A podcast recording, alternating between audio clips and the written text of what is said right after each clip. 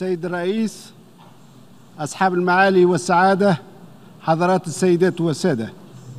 يسعدني في البداية أن أتقدم بالتهاني الخالصة للسيد تيجاني محمد باندي ومن خلاله إلى بلده الشقيق نيجيريا على الثقة التي حظي بها لرئاسة الدورة الحالية للجمعية العامة.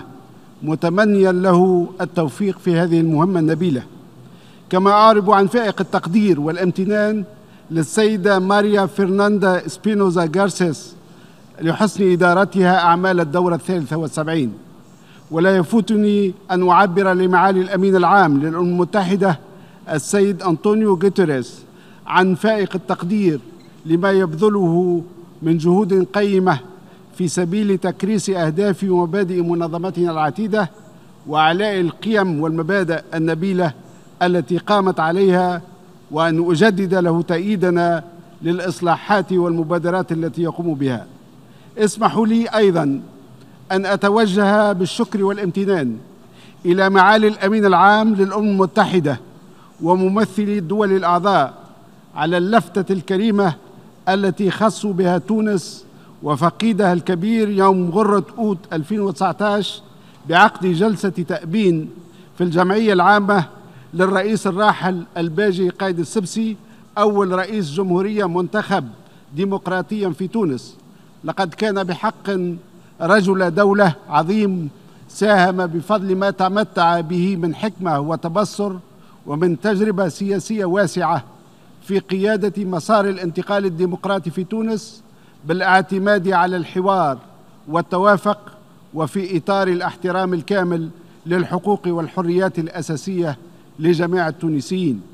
السيد الرئيس حضرات السيدات والسادة لقد تبنت تونس منذ 2011 خيارا ديمقراطيا لا رجعة فيه كرسه دستور 2014 يقوم على علوية القانون ودولة المؤسسات ودعم الحقوق والحريات الفردية والجماعية في مختلف المجالات.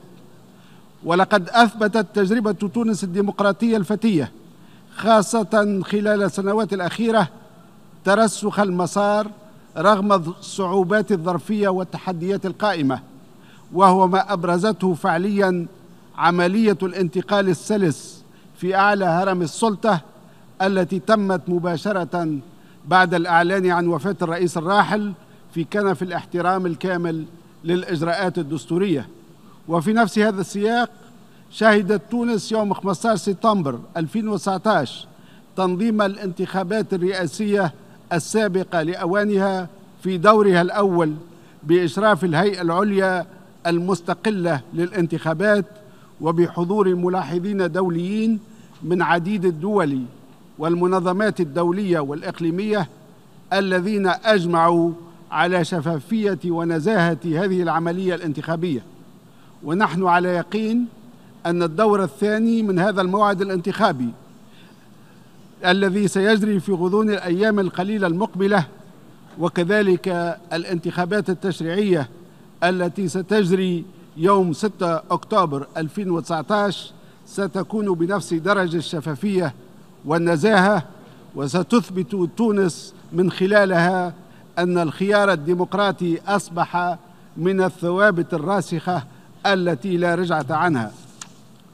كما نتطلع أن تفرز هذه الاستحقاقات الانتخابية تمثيلا بارزا للمرأة والشباب وهو خيار وطني يعكس ما بلغه المجتمع التونسي من نضج وتطور ويؤكد إرادتنا في تمكين هاتين الفئتين الهامتين من تبوء مكانة ريادية في إدارة الشأن العام وفي مراكز القرار. حضرات السيدات والسادة إن انعقاد هذه الدورة حول محور دفع الجهود متعددة الأطراف للقضاء على الفقر وتوفير تعليم تعليما ذي نوعية جيدة والتصدي للتغير المناخي وتعزيز الإدماج يعكس الإيمان الراسخ بأهمية العمل المشترك ضمن الآليات متعددة الأطراف وفي مقدمتها منظمة الأمم المتحدة باعتبارها الإطار الأمثل الذي يجسد آمالنا وطموحاتنا المشتركة في تحقيق أهداف السلام والتنمية المستدامة الشاملة والرفاه للجميع.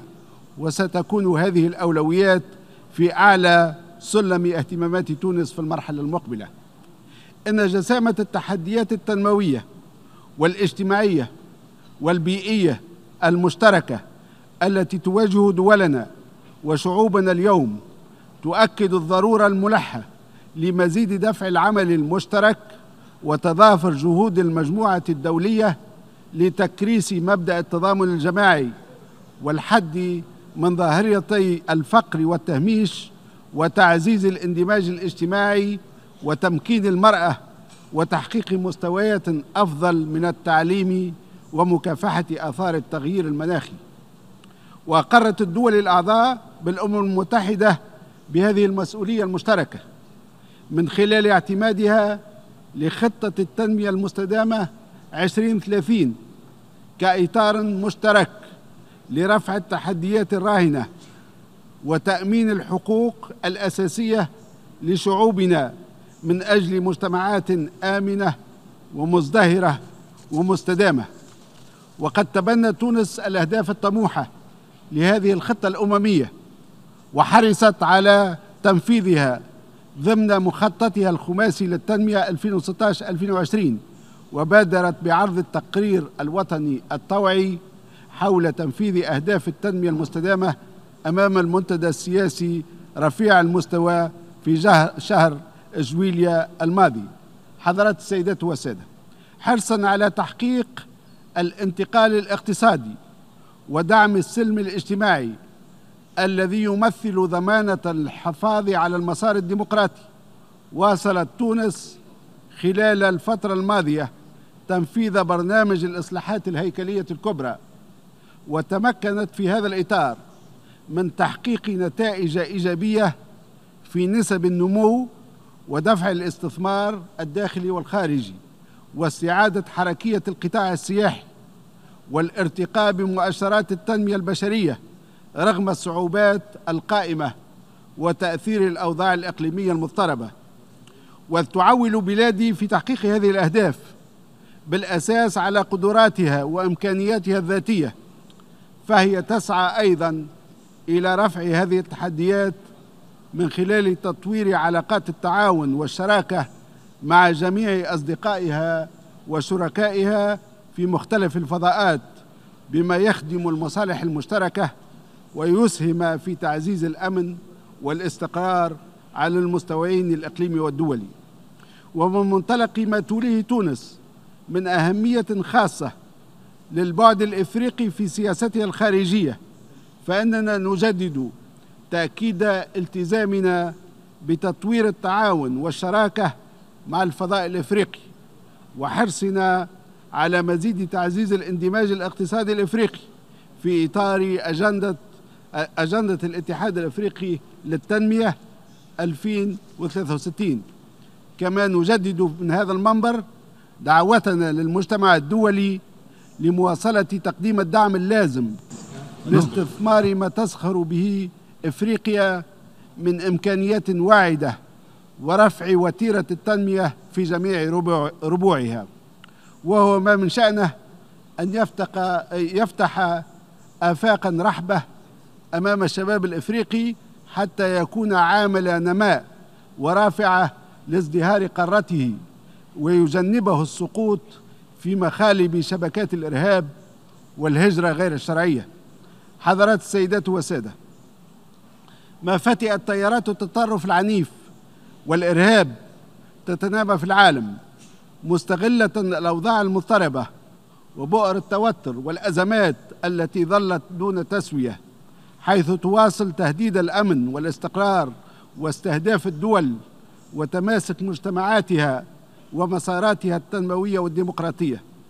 ولن حققت الجهود المبذولة وطنيا واقليميا ودوليا تقدما هاما لدحر التنظيمات الإرهابية في مناطق تمركزها وأحباط مخططاتها إلا أن هذه الكيانات أبرزت قدرتها على إعادة التشكل والتموقع. مستفيدة خاصة من تواصل النزاعات وتغلغل شبكة التهريب في بعض بؤر التوتر وهو ما يستوجب مزيد تضافر الجهود والتنسيق وتطوير التعاون لتجفيف منابع الإرهاب واستئصالها من جذورها بما في ذلك من خلال العمل الجدي على حل الأزمات العالقة واحترام حظر الأسلحة طبقا لقرارات مجلس الأمن ذات العلاقة وتقديم المساندة الكافية للبلدان التي تتصدر الخطوط الأمامية في مكافحة هذه الآفة. كما نؤكد أيضا أن مكافحة الإرهاب تقتضي العمل على التصدي للايديولوجيات المتطرفة وتحصين المجتمعات وخاصة فئة الشباب من تأثير تيارات الانغلاق والتشدد. وقد قطعت تونس اشواطا هامة في تنفيذ استراتيجيتها الوطنية لمكافحة الإرهاب والتطرف العنيف مما ساعد على تحقيق نجاحات أمنية كبرى في التصدي لهذه الظاهرة الخطيرة وإفشال مخططات الإرهابيين وصون مكتسبات الديمقراطية والحفاظ على الأمن والاستقرار. حضرات السيدات والسادة لا تزال منطقتنا العربية تعيش اوضاعا غير مسبوقه من عدم الاستقرار بسبب استمرار النزاعات وبؤر التوتر وتنامي التهديدات والمخاطر التي ما فتئت تؤثر على السلم والأمن اقليميا ودوليا وتستنزف مقدرات عدد من الدول بالمنطقة وتعيق مسارات التنمية بها. وفي اعتقادنا فإن ما تشهده الشقيقه ليبيا من تطورات خطيرة بعد انزلاق الأوضاع نحو المواجهة العسكرية يسهم في تعميق معاناة الشعب الليبي الشقيق ويمثل تهديدا جديا للأمن والاستقرار ليس فقط في ليبيا بل في كامل المنطقة. ومن منطلق خصوصية الروابط التاريخية العميقة بين الشعبين الشقيقين في تونس وليبيا وروح المسؤولية والواجب تجاه هذا البلد الشقيق فإننا نجدد الدعوة للأخ... للإخوة الليبيين لوقف فوري للاقتتال وللعمليات العسكرية والعودة إلى المسار السياسي الذي ترعاه الأمم المتحدة. كما تجدد تونس ضمن هذا التوجه تأكيد التزامها بمواصلة بذل قصارى الجهد في إطار مبادرة رئيس الجمهورية الراحل الباجي قائد السبسي وبالتنسيق الكامل مع الشقيقتين الجزائر ومصر والمجموعة الدولية لمساعدة الأشقاء الليبيين على تجاوز الأزمة الراهنة من خلال الاحتكام إلى الحوار والتوافق وتغليب المصلحة العليا لبلادهم بما يمكن من تحقيق التسوية السياسية الشاملة. حضرات السيدات والساده. تبقى القضية الفلسطينية التي طال أمدها في مقدمة القضايا الملحة اقليميا ودوليا والتي تمثل تسويتها العادلة في اعتقادنا المدخل الرئيسي لإعادة الأمن والاستقرار إلى المنطقة. ومن هذا المنطلق حرصت تونس خلال احتضانها للقمة العربية العادية الثلاثين المنعقدة يوم 31 مارس 2019 على تأكيد الأهمية المركزية لهذه القضية وهي تجدد اليوم التأكيد على أن الحل العادل والشامل للقضية الفلسطينية بات امرا لا يحتمل التأجيل حتى يتمكن الشعب الفلسطيني الشقيق من استرجاع حقوقه المشروعة وإقامة دولته المستقلة على أراضيه على حدود 4 جوان 67 وعاصمته القدس الشرقية على أساس المرجعيات المتفق عليها وقرارات الشرعية الدولية ومبادرة السلام العربية ومبدأ حل الدولتين كما تجدد تونس دعوتها للمجتمع الدولي إلى تحمل مسؤوليته في توفير الحماية اللازمة للشعب الفلسطيني والحفاظ على الوضع القانوني والتاريخي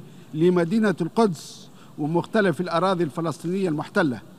على صعيد آخر تدعو تونس إلى مضاعفة الجهود الأممية والإقليمية لتحقيق التسوية السياسية للأزمة في سوريا بما يحفظ سيادة ووحدة هذا البلد الشقيق ويضع حدا لمعاناة شعبه ويحقق تطلعاته للعيش في أمن واستقرار. وترحب تونس في هذا السياق بإعلان تشكيل اللجنة الدستورية ما يمثل بادرة بادرة أمل على درب إنهاء النزاع وإطلاق عملية سياسية جامعة بقيادة سورية تحقق التسوية المنشودة وفقا لقرار مجلس الأمن 2254 لسنة 2015 كما نأمل أن تتمكن المجموعة الدولية من مساعدة الأشقاء في اليمن على التوصل إلى حل سياسي يحفظ وحدة هذا البلد وسيادته وينهي المعاناة الإنسانية لشعبه ويسهم في تعزيز أمن واستقرار منطقة الخليج العربي. وبالنسبة إلى جمهورية السودان الشقيق فإن تونس تجدد ترحيبها بالاتفاق الذي توصل إليه المجلس العسكري الانتقالي وقوى أعلان الحرية والتغيير لإدارة شؤون البلاد خلال المرحلة الانتقالية. وتؤكد تونس على أهمية هذا الاتفاق باعتباره خطوة إيجابية كبيرة في هذه المرحلة الدقيقة من تاريخ هذا البلد الشقيق من شأنها أن تساهم في الحفاظ على أمنه واستقراره ووحدته الترابية والاستجابة لتطلعات شعبه في الديمقراطية والتنمية والسلام. وتدعو تونس في هذا الإطار إلى رفع العقوبات المفروضة على جمهورية السودان باعتبار أن هذه الخطوة ستدعم جهود هذا البلد الشقيق لإنجاح انتقاله الديمقراطي وتحقيق التنمية الاقتصادية والاجتماعية. السيد الرئيس حضرات السيدة والسادة. تستعد تونس للانضمام بداية من غرة جانفي 2020 إلى مجلس الأمن بصفة عضو غير دائم للفترة 2020-2021 للمرة الرابعة في تاريخها وهو استحقاق هام نرجو أن نحظى فيه بمساندة ودعم كل أصدقائنا وشركائنا وستحرص بلادي كدولة محبة للسلام ومتمسكة باحترام الشرعية الدولية على تكريس الدبلوماسية الوقائية وفض النزاعات بالطرق السلمية وعلى الاطلاع بدورها في مجلس الأمن بشكل بناء ومسؤول من أجل المساهمة الفاعلة في الجهود الجماعية الرامية إلى تعزيز السلم والأمن الدوليين وتأكيد دور المرأة والشباب في هذه المجالات. وستعمل تونس جاهدة على تعزيز الحوار والثقة وتقريب وجهات النظر والدفع نحو إيجاد تسويات سياسية عاجلة للنزاعات والصراعات القائمة خاصة بالمنطقة بالمنطقتين العربية والإفريقية وفقا لمبادئ ميثاق الأمم المتحدة وأهدافه ومقتضيات الشرعية الدولية. وستسعى بلادي خلال عضويتها بمجلس الأمن إلى إضفاء مزيد من النجاعة على عمليات حفظ السلام الأممية بما في ذلك من خلال مزيد ملائمة ولايات هذه المهام مع الأهداف المرجوة والوسائل المتاحة. كما نجدد التزام تونس بتعزيز مشاركاتها في عملية حفظ السلام. السيد الرئيس حضرات السيدات والسادة في الختام نؤكد حرص تونس على مواصلة العمل بالتعاون والتنسيق مع جميع البلدان الشقيقة والصديقة من أجل تحقيق الأهداف السامية لمنظمة الأمم المتحدة وخدمة قضايا الإنسانية وتكريس القيم الكونية النبيلة. وشكرا على حسن الإصغاء. والسلام عليكم.